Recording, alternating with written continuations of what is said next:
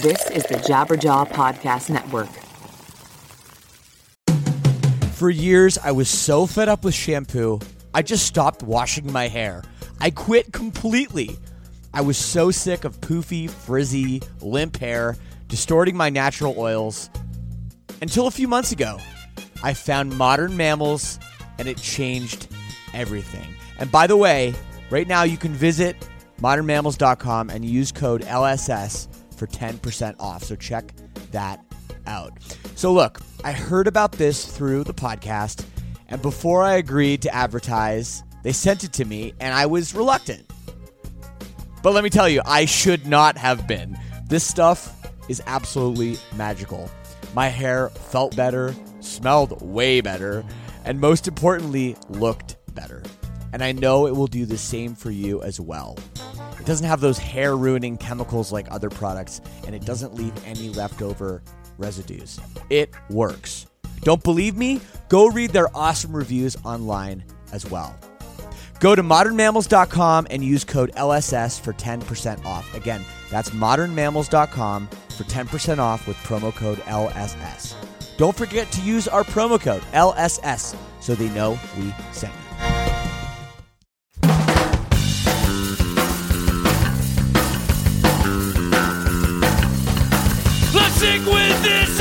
Sick with this Situation that bad, Lord judgment My own sweet down to the T24 I don't recognize simple things anymore. I don't wanna be defeated, I don't wanna be defeated I don't wanna be defeated, I don't wanna be defeated.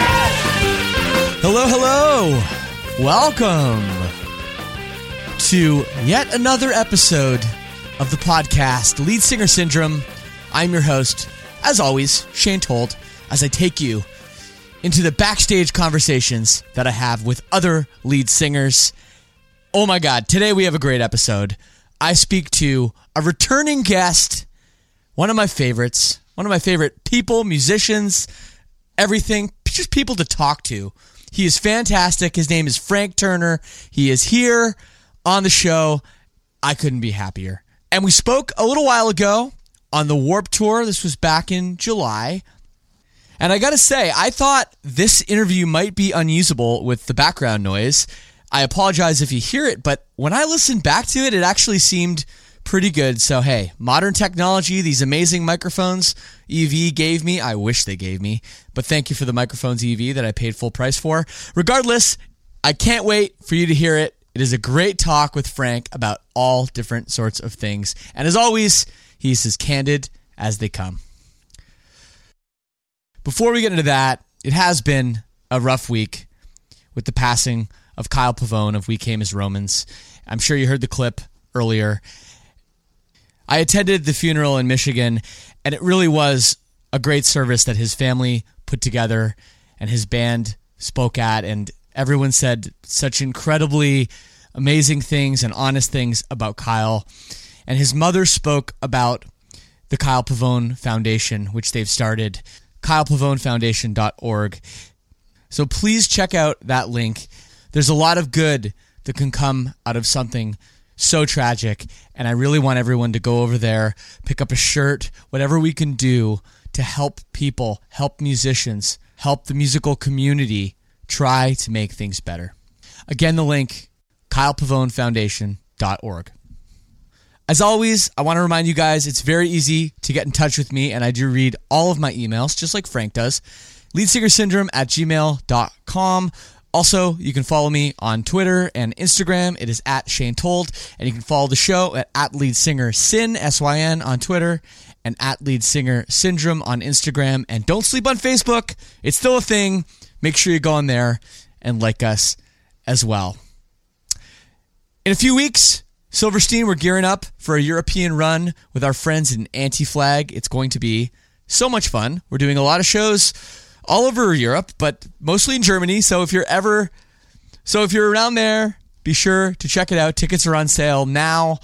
After that, Silverstein is doing a pretty massive tour. It's really, really selling so, so well. We've moved up a couple shows to bigger rooms, and shows are selling like hotcakes. It is wild.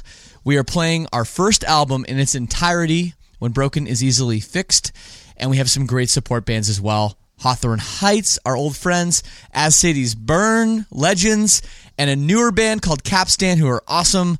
And yeah, you got to check it out. You got to get tickets before they're gone.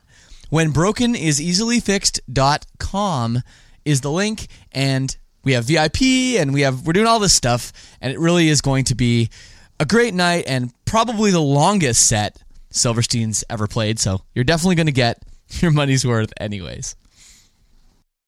Well, what else can I say? Frank Turner. Frank Turner. He's got a lot going on. I don't want to spoil it. So just sit back and listen. Here's my conversation with Frank.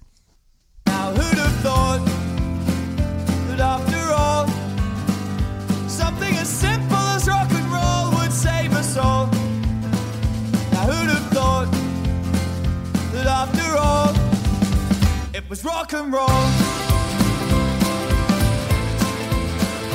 Let's start. Let's just start because it's hot as fuck in here. I'm here with Frank Turner. One of Again. my favorites. Again, we're back. Again, I know. We're back. And this is, I have to say, this is possibly the first time I've done a return visit to a podcast. Oh yeah? Well, Yeah. you said before you we would do it again. Yeah. And you're a man of your word. Well, uh, I like to think so. Yeah, absolutely.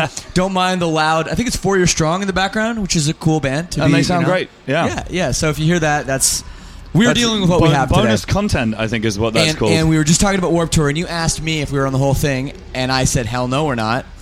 You but know how have, many you done, have you done the whole thing before? we've done eight times? Wow. Not the Well- whole thing eight times, but we've done the whole thing, uh, like five. okay.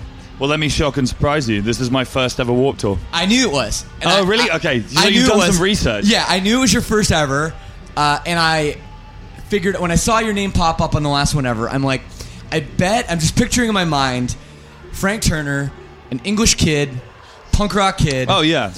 whose dream was to play Warped Tour one day. Yeah. Is that accurate? Yeah, kind of. I mean, it's a funny thing. Like, um, now I'm going to try and put my diplomatic hat on before I my, before I charge down this rhetorical route. I mean, you know, you and I both know. Growing up, um, the Warped Tour was iconic for the scene Oh, that we grew up with, the bands we grew up listening to. If you're into Epitaph and Fat Wreck and all the rest of it, then Warped Tour was the shit. It was the pinnacle. I mean, it was it was an interesting and unique idea. This idea of a traveling festival, um, and it was kind of ours. Do you know what I mean? It was punk. Yeah. You know. Um, then the Warped Tour definitely went through a phase of becoming a little more musically diverse, should we say? A little more mainstream, I guess. True. might be a Well, it always was pretty diverse, to be fair. Yeah, okay, There was enough. always hip hop artists, and there was always stuff. Fair but I know what you're. I know what you're saying. Yeah, there was some there was some pretty kind of mainstream pop acts that were part of it, and there was a bit of a backlash. The thing is that all of that was slightly kind of academic to me, given that I've never been to it before. So Right. it was like I remember sort of I'd have friends who would be like sort of moaning and bitching about what's happening at the Warped Tour, and it's kind of like okay, I mean I don't really know what you're talking about, so Right, you have to see the shit for yourself. Yeah, but I've known Kevin very casually for a few years, and he's always been asking me to do it, and it's I've always sort of went, gone, yeah, sure, why not? And then it's never come around. Yeah. And then this time around, he was kind of like, would you do the fucking tour, please? It's the last time. So here we are. And you've, but you never even attended it. No, I mean it happens on the other side of the world for me. Of I course, think, of course. think But I mean, you know, figured maybe you were around one I've- summer yeah, when I've in got America. a feeling there was a UK leg of Warped Tour oh, once Oh, yeah. upon a time. I couldn't swear to that though. I think they did, but that wasn't really the same thing. No, they, they I did like a London. They did like a London show yeah, or there was. Deconstruction Fest was Yeah. sort of part of it or something. I don't know. but so, what, what's your take then? I mean, I think it's really fun. I mean, I've only this is my third day here, and to be honest, actually, one of the things is we're traveling in a van. Um, which means Tough. that we're not really broing down, if you know what I mean. Yeah. We're not like parked up with everybody and doing the whole thing. So, I mean, yesterday we were on site for an hour, including my show, because we were driving all day to get there, and then we played, and then we drove all day afterwards Brutal, as well. man, yeah. Yeah. So, you know, I mean, I've seen a few friends. I've seen you. I've seen Keith from Every Time I Die. Um, I've seen uh, various other people that I know. You know. Um, which is cool, and seen a few bands, seen the Reel Big Fish guys, that kind Yeah, of thing. But yeah. like, I haven't really sort of had a time to bed down into the experience, which is, I guess, the thing that I've learned is that that feels like a shame now. you know. Yeah, you should have hired a bus or something just to. Well, I mean, know- I've been I've been saying for years that I would spe- take a summer to do the whole thing, but do it solo because the thing about doing it solo is that it's so easy. Yeah, You just show up with a guitar and you're like, "Yep, there's some songs." dude, then- I'm sure there's a bus you could crash on. You know, I'm sure there is, is, but. I'm playing New York tomorrow, so Dude. places to be. Dude, yeah, it's uh, it's great. And you know, it's funny. I was looking back at, at our last conversation, and a couple things struck me. Well, the first was it was literally the weekend before Trump got elected. Was when we spoke. Was it now? So it's We, just we two were years in ago. we were in Toronto. We were in not? Toronto. You were playing with the Arkells. at Massey Hall. yes. Yes, I seem to remember being quite hungover the last time I talked to you. well, yes, but but I want to tell people the real story, which was oh, so you invited me to a post show DJ party at the Velvet Underground, Oh yeah, and you got lit, dude. Yeah. you were. And my my favorite story Yeah. about this was so I was there with like my kind of my three buddies. We were hanging out, drinking some Jameson backstage. We had a great great time, and you just kind of came to me and said something to my friend, and I couldn't hear because it was loud. And then you just went, "Gotta go, too drunk, gotta go." We left Oh, out the yeah. back door. the Irish exit. Yeah, Uh, not quite, but close. Okay. you said bye. I did say, bye. okay, that's good. And my friend, just like my kind of my dumb buddy, sorry, Will, gets on stage with your computer and just starts DJing, and everyone's Really? like, "What the hell's going on?" So then something happened. Your computer crapped out. The it made some crazy sound over the PA, and everyone's like, "Well." I guess the show's. I guess the set's over. wow, damn. And it was incredible. I'm sorry. And our, my friend just went and closed your computer and was like, "I have to give this back to the tour manager." Yeah, yeah, yeah. Apologies for that. I mean, I no, have it was it was classic. I um I've I have to this is going to sound defensive now, but um I in in recent years I have been sort of chilling out on my drinking a little bit. Um actually so my my uh, my excellent partner Jess um and we've been together 3 years now and she said a really interesting thing to me about about six months ago, she went. Every time you drink Jameson, we have an argument, and you're kind of an asshole about it. Um, Wow. And I and I've always drunk Jameson. It's always been my go-to. Yeah. Um, and then I was, and I sort of said, "Really?" And she said, "Yes, really. Like, are you kidding?" So I did some real hard self-examination, and I've started drinking tequila instead. um, no, no, no. But it's great. But it's true. Whiskey Yeah, makes me, yeah. whiskey makes me an aggressive drunk. Uh, Interesting. Tequila makes me want to just like kind of hug people. I've heard some people can't do certain types. Like some people say that about tequila too. Yeah, tequila makes well- them all crazy. I can't drink vodka. Vodka makes me literally try and fight people, which is terrible because first of all, fighting's idiotic, and secondly, I'm really bad at it. Um, so when I drink got the reach, though. Well, yeah, I know, but nothing happens when the kid, when my feeble English arm connects, which hopefully it never does. Anyway, but but so yeah, I mean, and actually at the moment I'm on a. I'm, I, this is the other thing. I've I've really got into this new thing, and I'd be interested to discuss with you. Uh, dry touring. Oh God, I do. I don't know, man. Yeah, you know what, man? I drink when nowadays. I drink when I'm home. Yeah. and I have and and uh, and I. I mean, some doors I have a few drinks, but like I started earlier at the start of this year, at the start of this album campaign, I started dry touring, and it's just I sing better. I'm sure. I'm better at my job. I'm better at performing. I'm better at doing interviews. I'm better at not being in a shitty mood with the people I'm touring with. It's just like, and I'm, you know, I'm 36, whatever. But like, it's it's been a real revelation for me actually, and I'm really Yeah. behind it. Yeah, it's funny you mentioned Keith from Every Time I Die because I think two years ago on Warped Tour I spoke to him, and he did did the whole Warped Tour dry. Right. And I said to him, I like looked at him like, "Are you fucking kidding me? Like how?" Because just this tour Yeah. in particular is there's so much Yeah, downtime, I can see so much Yeah. heat, you know, and and and it's just a good time at night. So I, don't know. I I'm, I'm getting older. I think we're the same age, and um, maybe you're right. Yeah. Because there are there are mornings when I'm like, "What the fuck was I Yeah, thinking?" totally. Well, I mean, so two other aspects on it is first of all, you know, if you are trying to maintain a, a relationship with somebody back home, which I am, Yeah. like one of the more difficult things is that you're on the other side of the world in a different time zone and you're shit faced every day. That's hard. Do you know what I mean? Whereas, Yeah. whereas if I'm dry touring, it's much much easier for us. Which is cool, but also the other thing. So, I mean, part of the reason I'm not actually specifically drinking on this tour is that I'm currently behind deadline to finish my second book, and I need to get on with it. and it's just insane the amount of your day that drinking and hangovers take up Totally. between them. Totally. And it's like, you know, tonight I'm going to probably try and write a chapter tonight after I play. Can you imagine Right. doing a constructive thing after the gig? Right. Yeah. So, um, so you know, it's. I mean, it's it is partly functional. I have so much to do right now. I've got. I'm working on like a bunch of different musical projects. Um, I'm trying to finish this book, and just there's more time in the day if you're not drunk and hungover. Absolutely, no. That's that's definitely true. People always say that when they quit drinking, they can't believe how much time they they I know have. it's insane, and you can like read a book before you go to bed, and then remember it the following day. But you know, you, you, what about performing? Because obviously, you probably got used to having a couple yeah, regularly, if not always, to kind of loosen you yeah, up. Is yeah, it, yeah, yeah, is it a different sensation, or Um, it is. I just feel it's a bit more focused. I think one of the things I realized the first time I started doing dry touring was that um, actually, like, because we always used to do a shot before we go on stage, Yeah. and then it wears off after like the first three songs because you're doing physical exercise.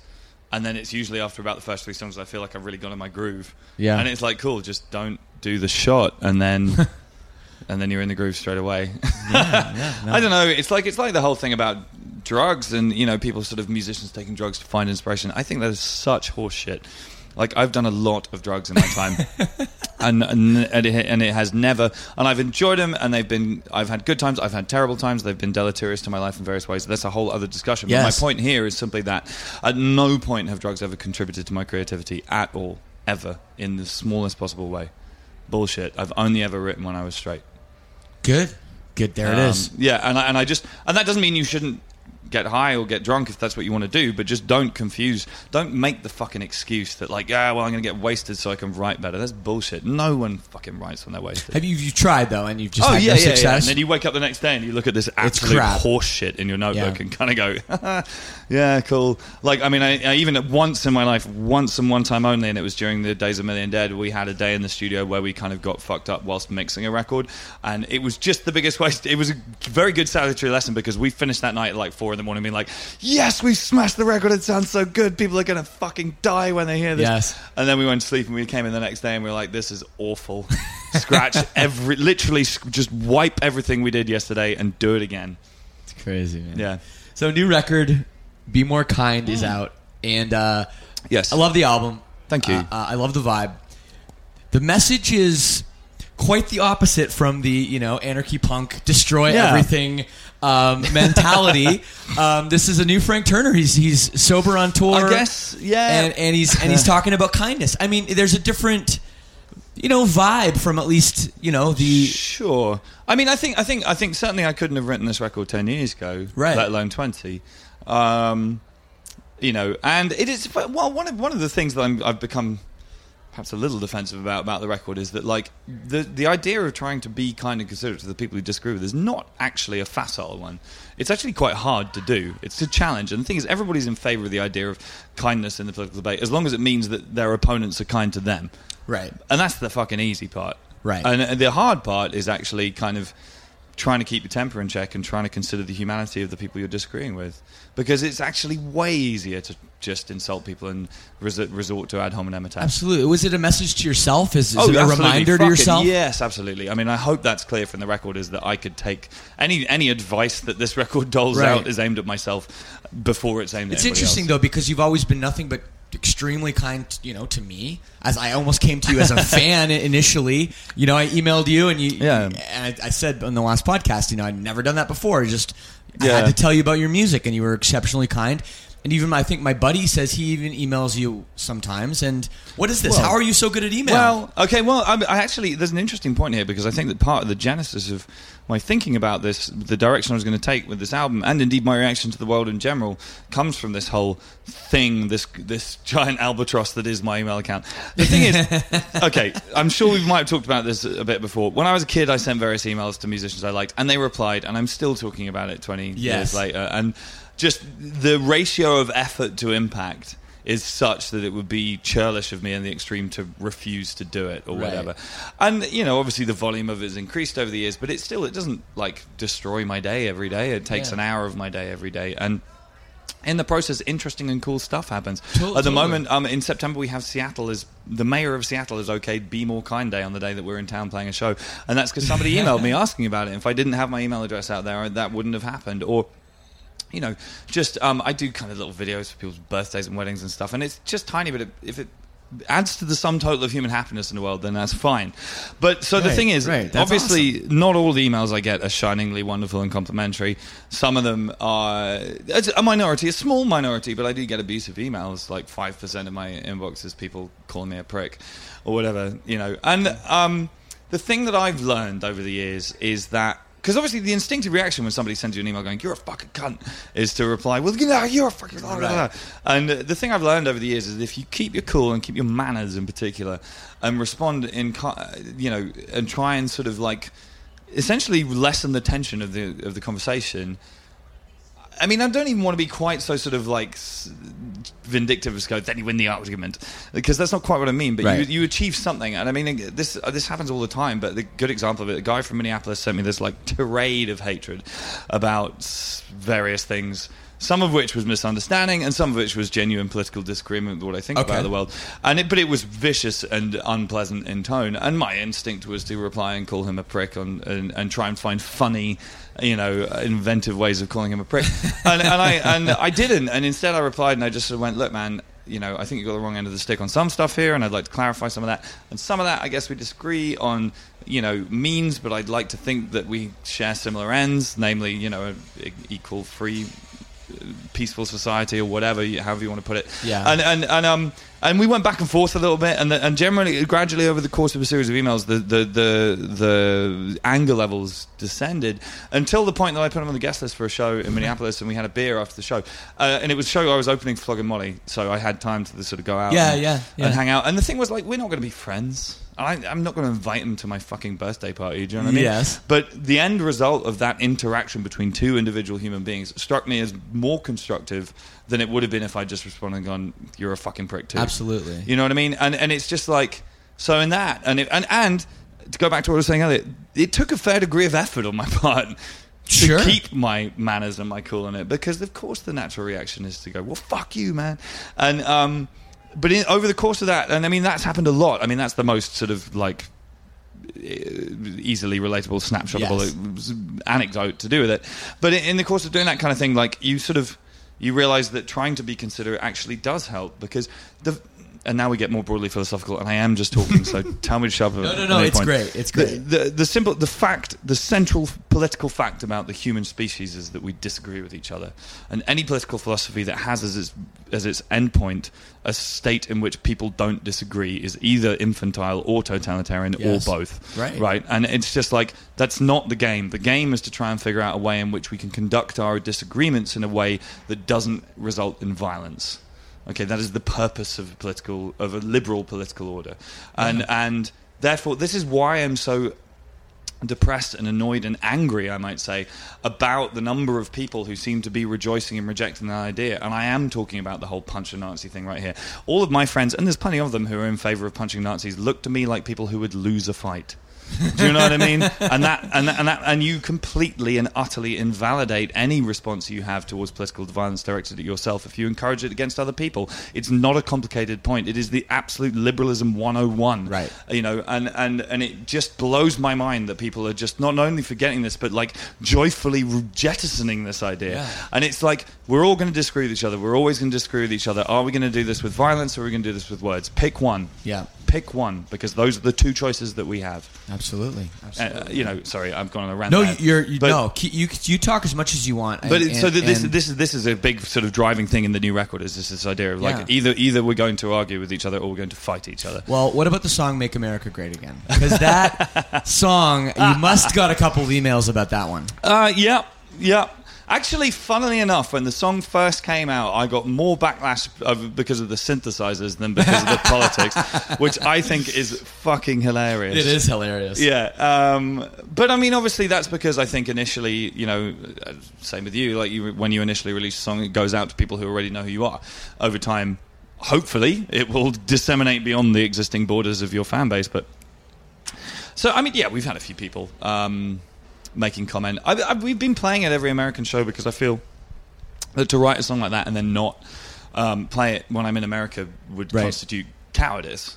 Yeah. Uh, do you know what I mean? I think it's actually. Um, I think it's important that I play it if I'm going to make a statement like that. Absolutely. And um, you know, and it is not actually one of the things I enjoy is people kind of go like, you know, well, why do you hate Trump? And I'm kind of like, I think that you'll find the song doesn't mention him. Right. Do you know what I mean? I mean, obviously, obviously, Obviously, that's his motto. it repurposes the nativist Yes. movement slogan, which is a dumb slogan because it's ahistorical. Um, Yeah. And also because the, what's the thing that annoys me is I feel like the nativist movement in America has misidentified what is great about America. I could give you an extre- I'm, I'm the world's biggest America fan. I could give you a gig- gigantically huge list of what is great about America, and none of those. There is very little in common between my list and Steve Bannon's list. Right, Do you know what I mean? Yeah. But the idea that you know, I mean, America is an open borders immigration society historically. It just fucking is. You know, and you can be in favor of building a wall, but you can't be in favor of building a wall as as a way of going back to something that America once was because it hasn't had walls before. So shut up. Do you know what I mean? right, It's right. like you can have one, you can have the other, you can't have both.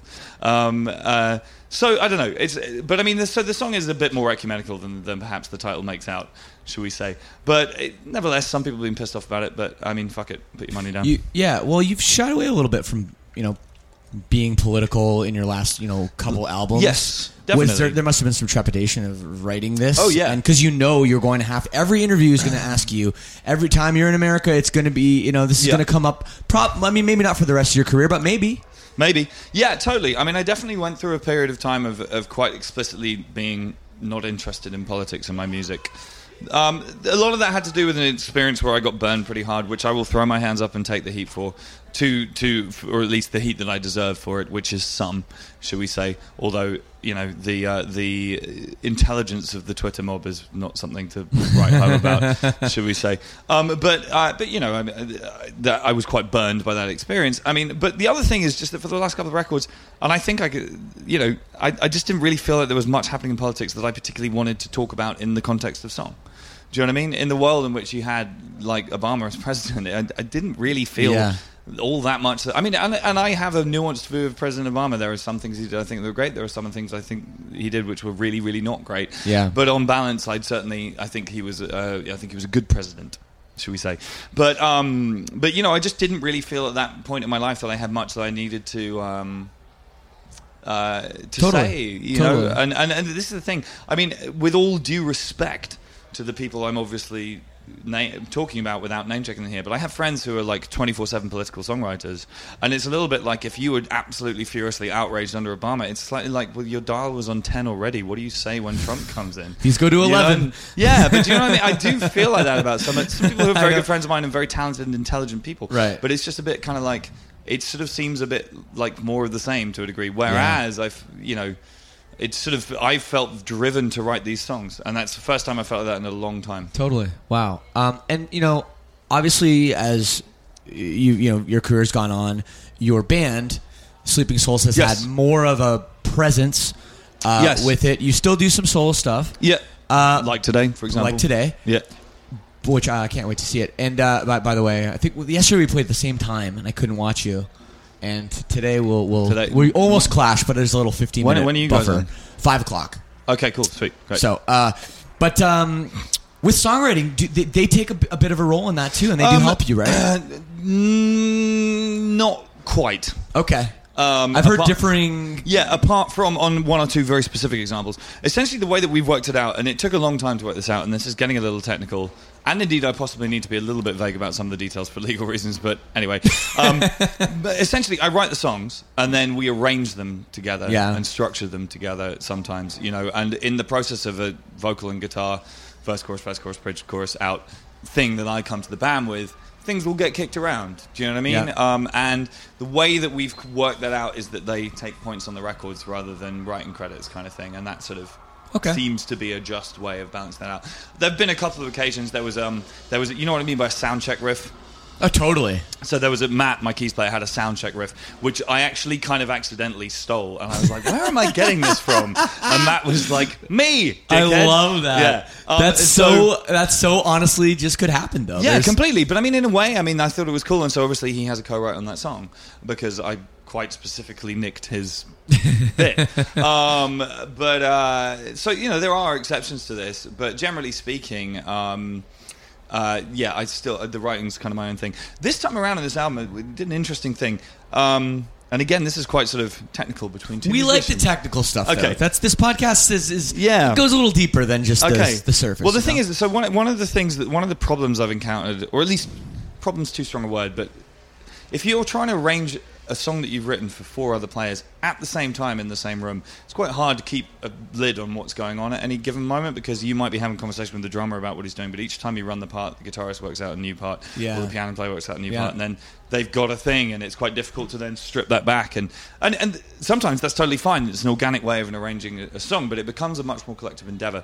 And that's kind of what we've done on the last two albums that I've made. And this time around, I really specifically wanted to kind of go back to the methodology that I had on like the first two records that I made specifically where I kind of essentially played almost everything and built the songs apart at a time. So this time around, what we did was I put a ban on anyone working on any arrangement ideas until we got to the studio. Okay. And then I brought the guys in the Sleeping Souls out one by one, which was so cool because partly it meant that I could really focus on what they were playing, but it also meant that they were the focus of attention with- with me and the producer and could therefore shine and throw everything they had at it. So Right. I sort of laid down some guide guitar and vocal parts, and then Nige came over to Texas where we recorded, and Nige played the shit out of the drums, like absolutely the best drum performance he's ever done on a record for me. And and between the two of us, every day it was all just drums, drums, drums, Yeah, drums, yeah, drums. yeah. That makes sense to do. And then that he went home, and then Tarrant, my bass player, came out, and we fucking went through the bass parts and just really laser focused on every fill and blah blah blah blah blah. totally. It And then we, and with each member of the band doing that, and it really felt uh, what was it was a best of all worlds in the sense that I came away from it feeling like I was much more holistically in control of the sound of the songs. But each member of the band also felt like they'd They given it contributed. their best fucking shot, and they'd really put their mark on No, it. no, I love that. And inevitably, when you have a bunch of guys in a room and each song has a different requirement for whatever Right. instrument, right? You could be spending a long, long time like working on some guitar lead, Yeah. to get that right, or more often it's something with the drums, right? Yeah, yeah. And meanwhile, while you're doing that, you're you know you're sitting around. Hello, uh, you're. you're um, was that Kent? Like, like NOFX. Yeah, it was. That's just what I was. A guy just shirt? walked Yeah. in with Kent from NOFX' face on his t-shirt. on his t-shirt. which And- is the best t-shirt I've seen all Warped Tour. I would wear Kent's face. That's, that was why I, I lost my train yeah, yeah, me there. too. Anyway, but Uh, so you're working on a guitar. yeah, yeah, So you're working on, and then you know, meanwhile, oh, you're working on something with the drummer, and the bass player's just kind of like picking his butt, you know, Yeah. waiting around for you to figure it out. Maybe he has a an idea, and you're like, no, this is this is my song. I'm Frank. Yeah, Turner. yeah, yeah, So I totally yeah. get, and the approach Totally. really does make sense. And the, well, the other thing that was great about it as an approach as well is that if you've got five people in a room holding five instruments, you tend to write arrangements that have five parts. Yes, Do you see what I mean? Yes, Whereas, and what was cool about this song is it was just kind of like instead of just being like, "What is this person playing at any given moment?" It was like, "What is happening in the song at this given moment?" So some of the songs, like "Going Nowhere," for example, has just guitar and drums for the first half of the song because it didn't need anything else, Right. You know, and if we'd worked it up in a room, and this is no cuss on anybody I play with at all at any point, but just naturally, if we worked it out in a room, it would have had everyone playing all the way through, totally. and it was just kind of really cool. So- like, I'm not Yeah. even playing at the beginning of that song. I don't play for the first half of the song, and it was re- that's a really fun thing that I was doing on this record. Is quite a lot of the time being like, "Do I need to play here?" And then Right. sometimes going, "No, fuck it, I'm deleting myself from the equation." And also, just briefly, the, one of the other things is I sung all the vocals on this record, with the obvious exception of the gospel part and Brave Face. But yeah, and that was kind of fun as well. Like, just uh, um, and again, it's not because I'm cussing out anybody I, I work with, but there's a different sound to either an ensemble of different voices or you know trying to build chords out of one voice. Do you know what I mean? And layering and did quite a lot of layering and double tracking and low octaves Yeah. and all that kind of thing. And it just gives it a different vibe. No, I always like the sound of that too, and not to mention when you do your own harmonies, you always know exactly like where your breaths are and where the stops Yeah, are. totally. and it, it can be a lot, a Yeah, lot and easier. you can, you can kind of improvise. Do you improvise harmonies at all? I love doing that. You have a part, and you're kind of like, man, that could have a harmony, and then you just kind of look at each other, and you kind of go, no prep, no humming, go in there and sing the first thing that comes out of your mouth. right, And, and, and, sometimes you'll come up with something cool. yeah, and totally. some, sometimes it's fucking nonsense. Because I'm I'm like a bit of a musical uh, like I'm like a theory guy. Right. So I'll I'll be like, okay, well this is a fourth harmony or if, you know Yeah, yeah, whatever. sure. So I'll like usually work them out on a guitar or something. Right. But some I agree with you. And some of the my favorite ones I've done were ones where You I just, just like went open in. your mouth, see what happens. Apparently, that's how Thom Yorke does his harmonies every time. Never plans them, just sees what Yeah. happens. But like, I mean, there's a the, to pick a specific example on the song "21st Century Survivor Blues." There's a, I mean, I I think I'm right in saying it's kind of a third below, going down the da da da da da da da melody, and I just kind of was like, I know there's something there. Fucking run the tape, let's go! Yeah, and yeah. just went and sung it, and it sounded cool. Yeah. and then you know we tweaked it a tiny bit, but it was cool. My favorite harmony story is uh, from Cameron Webb, who uh, has done a lot of records, he's Silverstein Records, Mm-hmm. and uh, I remember one time we were having trouble getting a line, and he's like, he's like, just, just ah, ah, ah, ah," one note the whole thing. I'm like, really? He's like, yeah, yeah, it's the hardcore harmony. I go hardcore harmony. He goes, yeah. He goes, so I get hard hardcore bands in here. And they can't really like sing. They don't really know how to sing harmonies. So someone would be like, "I got it. Let get me in the booth. Let me do it." And they do it, and they just yell one note at the top of their yeah, lungs. it's just it's either the harm it's either the octave or the fifth, Right. across the top. Yeah, and it's but it sounds you know sometimes it sounds Yeah, good. yeah, so he's like he's like hardcore harmony, man, hardcore harmony. So now Yeah, that's yeah. what we call it. The the, I like the that. one note. Yeah, yeah, the one note, the one note wonder. I like that. That's good. Uh, another thing, and I don't want to take up too much of your time, man. I love talking to you though. No, no, this is always fun. um, songbook.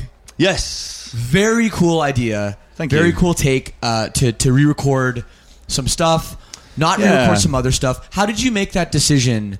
Um, and was it weird, kind of putting together like a greatest hits album? Yeah, it was, so early. well, it's been ten years, but yeah, you know. yeah, yeah. I mean, the songbook thing, like, there was a bunch of different motivations for it, and I'll. Part of it was, well, I mean, commercial.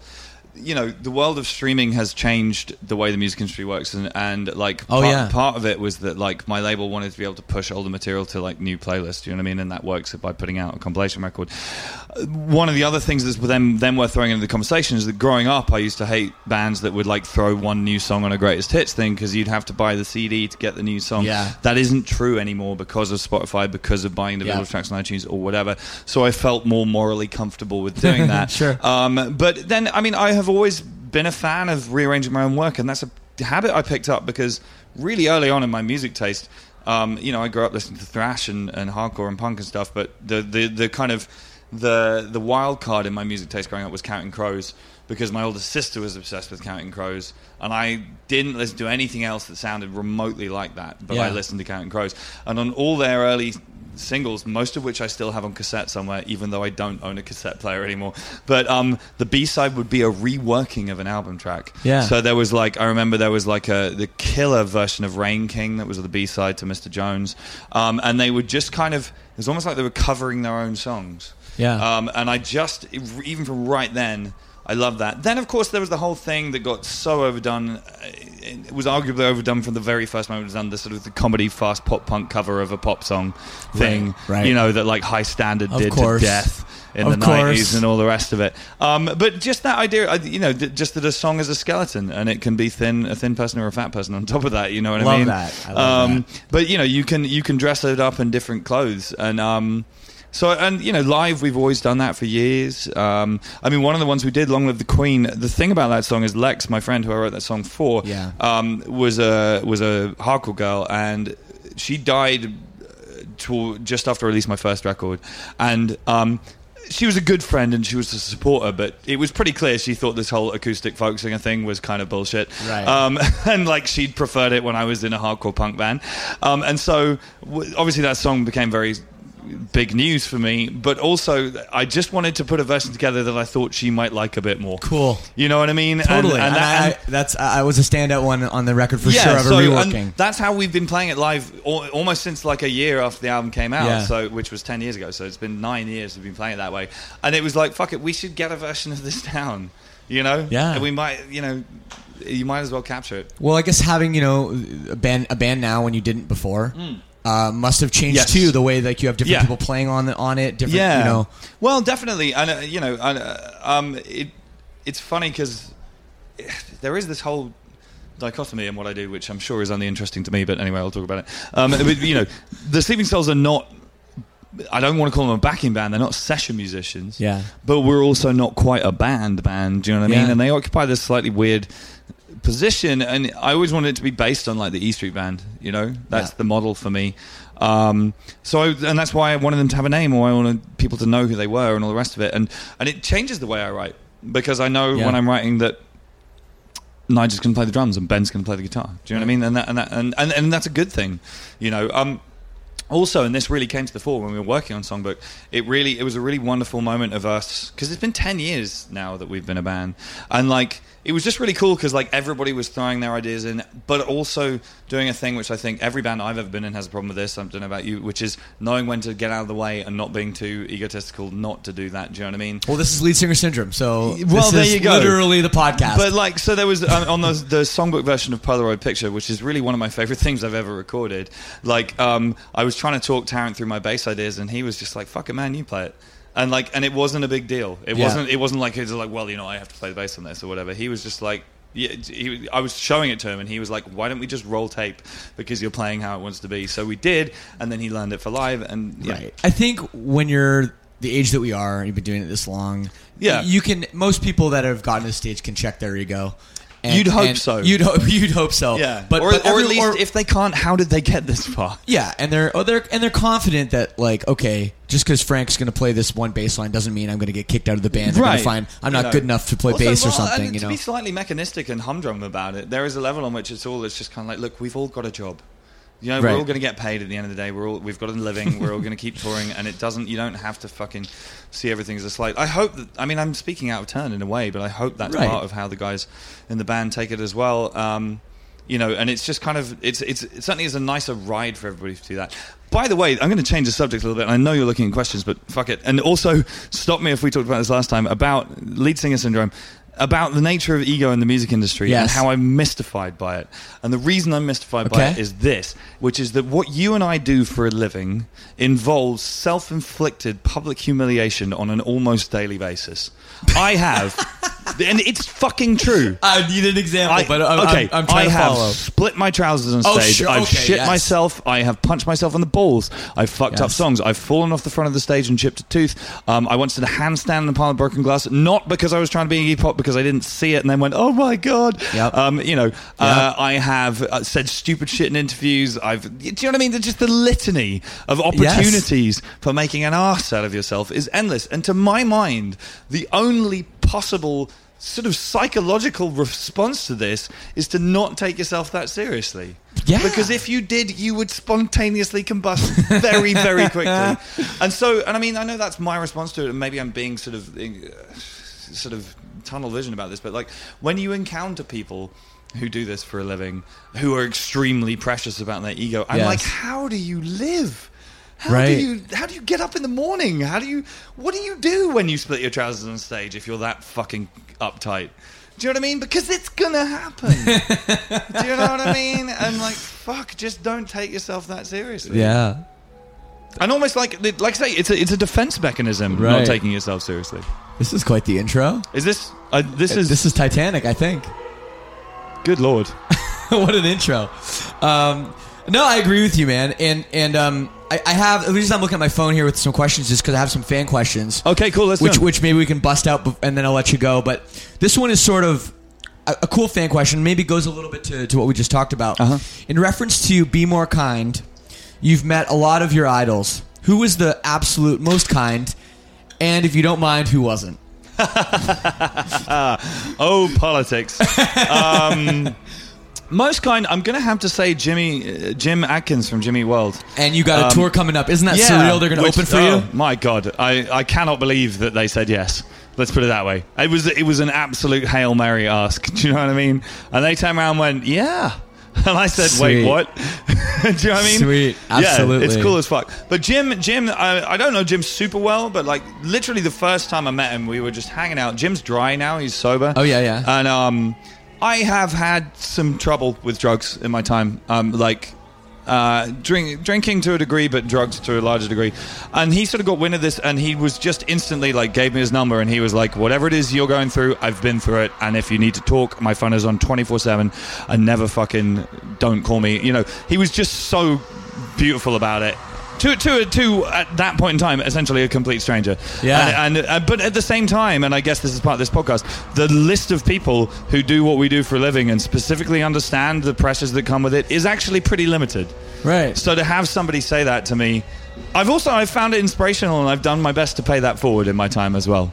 Do you know what I mean? And Yeah. to say to younger bands coming through or whatever, it's just it's like I've I've done this quite a lot, and I might.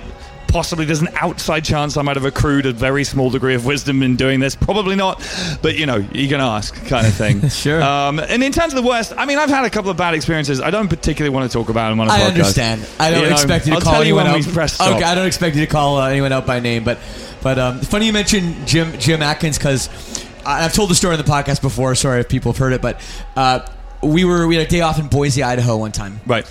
Great city, love Boise. Yeah, yeah. And our bus was just parked, you know, in a parking lot randomly.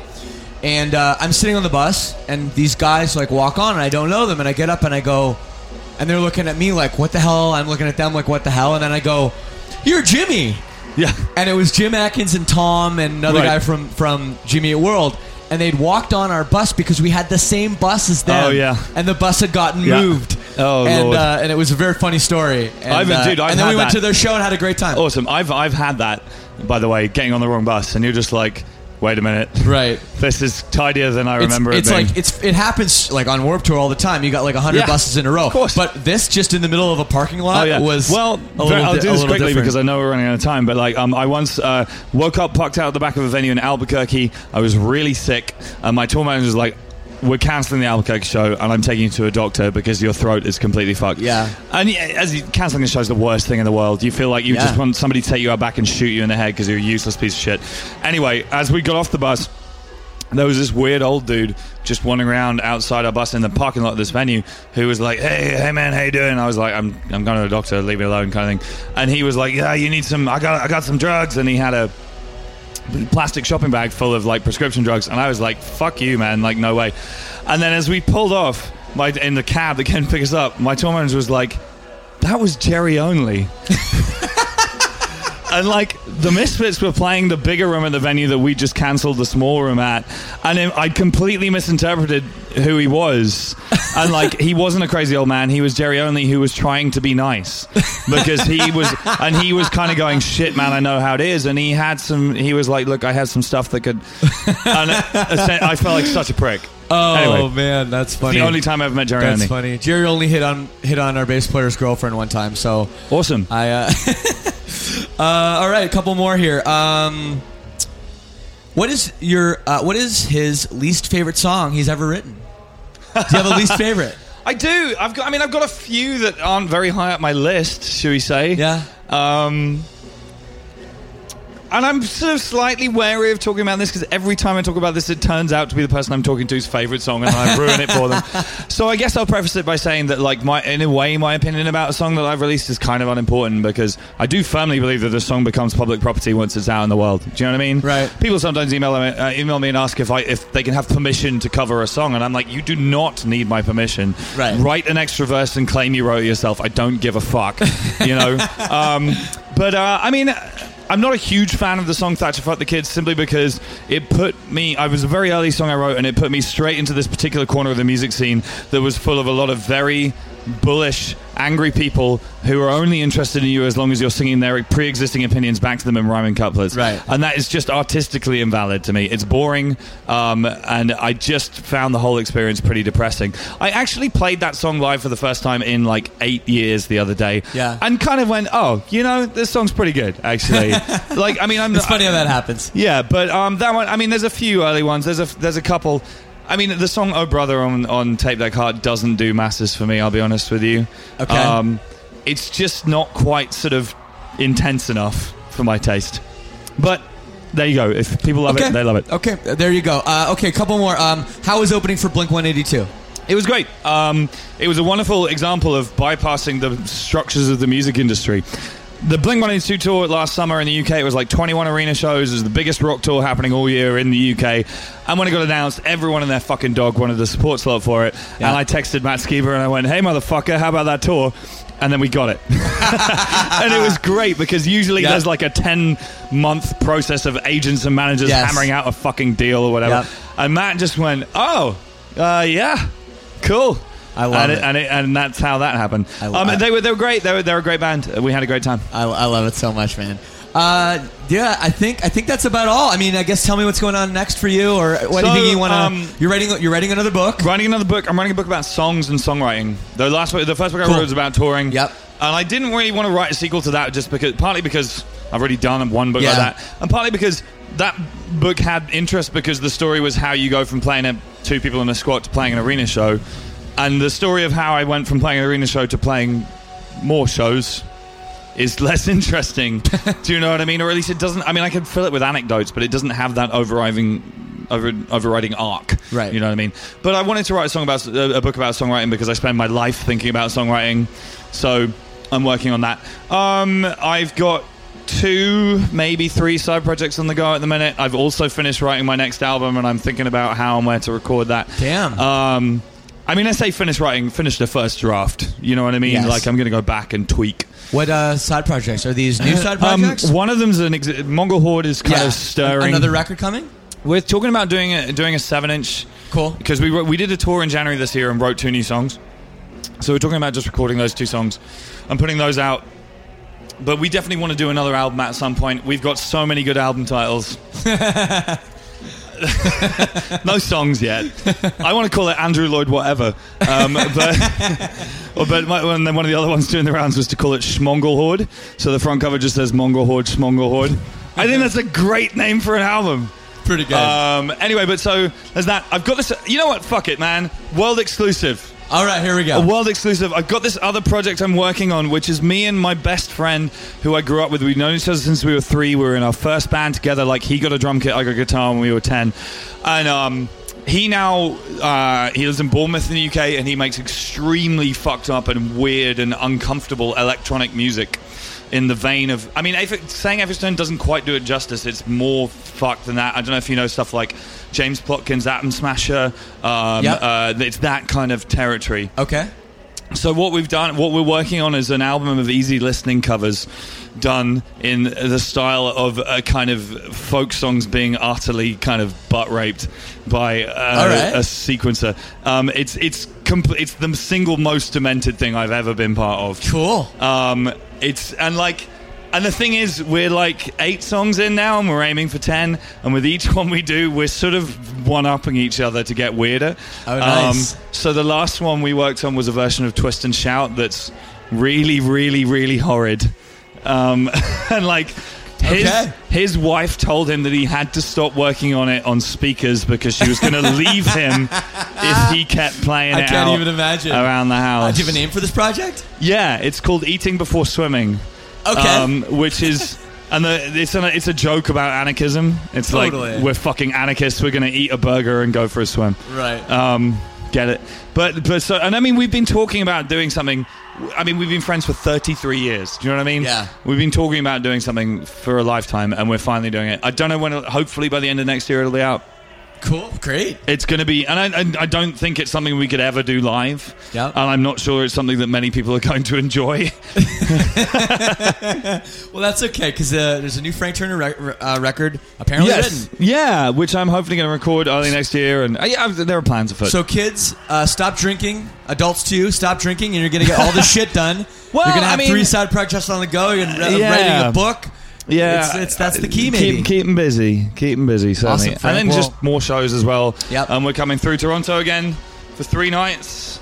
In Oh, really? September, three nights of Phoenix. Beau- beautiful. Are you That's around? awesome. in September? I think I am around. Well, come Has hang that out. been announced? I don't think. Yeah, I, yeah, yeah. Two- I, I don't know how I missed that Two one. of them sold out. Beautiful. Yeah. All right, well, Um, if you're around, man, Toronto. I mean, we can do this again. I love doing this, but if you want to just come and hang out, let's come and hang out. I'll just come hang out. Okay, there we'll we do, go. We'll do it that time. Thank you, Frank. What a pleasure. Cheers. Awesome, man. So there it is with Frank. See, yeah, you stop drinking, you get all this stuff done. I think that might be some advice that I need to take. Regardless, I want to thank Frank so much and Tree so much for setting this up. And it's just always a pleasure. I can't wait. He's doing three shows in Toronto. I assume he's doing shows all over the place. So check those out. There, maybe he's on tour right now. I'm very excited for this strange project, Eating Before Swimming. There you go, the world exclusive. Here it is. You can Google it now. Something will come up. Anyways, hey, thank you everybody so much for listening to this. If you like the show, please feel free to write a review on iTunes, preferably five stars. If you want more content, this show will always be free. Don't worry about that. But if one episode a week is not enough for you, we do have the All Access Club, which has bonus content, interaction with other fans of the show, merchandise shipped to your house, all kinds of other stuff. I do question and answers, I do live stuff on Facebook, I do all this stuff. It's really, really, really awesome and a great community. So check it out, the Lead Singer Syndrome All Access Club. The link is leadsingersyndrome.com slash all access. And make sure you're subscribed. Hit that subscribe button because I will be back next week with. We have this guitar god turned lead singer. It's a very cool episode next week, bit of a different one. So, yes, I don't want to spill the beans, but just go and hit that subscribe button. Thanks so much. I'm going to leave you with a tune, one we talked about, a classic, and one that I think you can just close your eyes, hear the emotion, feel the sadness, and You might shed a tear. I'm not even kidding. It is uh this is an emotional song, but a good one and a hit. Here's Long Live the Queen by Frank Turner on Lead Singer Syndrome. Peace and love. See you next week.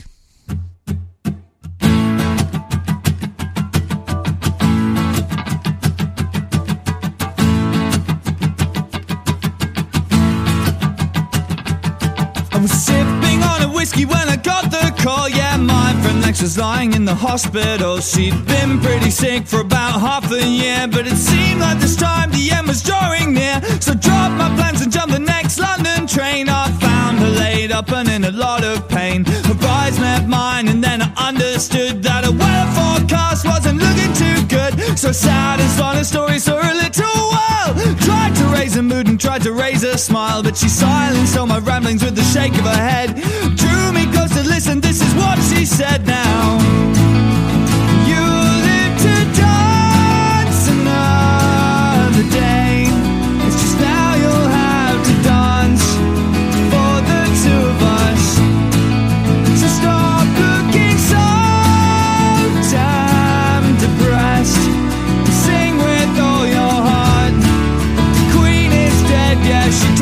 Sick of all the hospital food of doctors, distant relatives draining her blood. Said, I know I'm dying, but I'm not finished just yet. Yeah, I'm dying for a drink and for a cigarette. So we hatched a plan to book ourselves a cheap hotel, the center of the city, and to raise some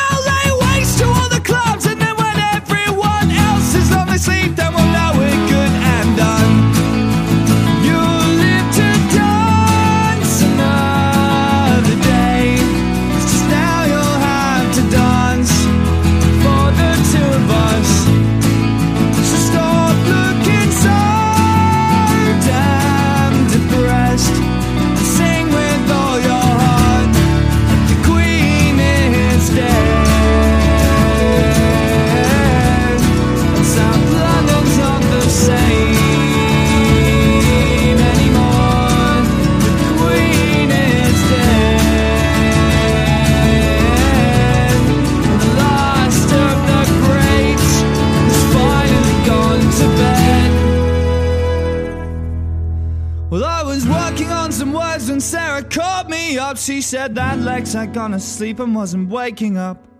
And even though I knew that there was nothing to be done, I felt bad for not being there. And now, while she was gone, so tried to think what Lex would want me to do at times like this when I was feeling blue. So gathered up some friends to spread the sad, sad news. And we headed to the city for a drink or two, and we sang.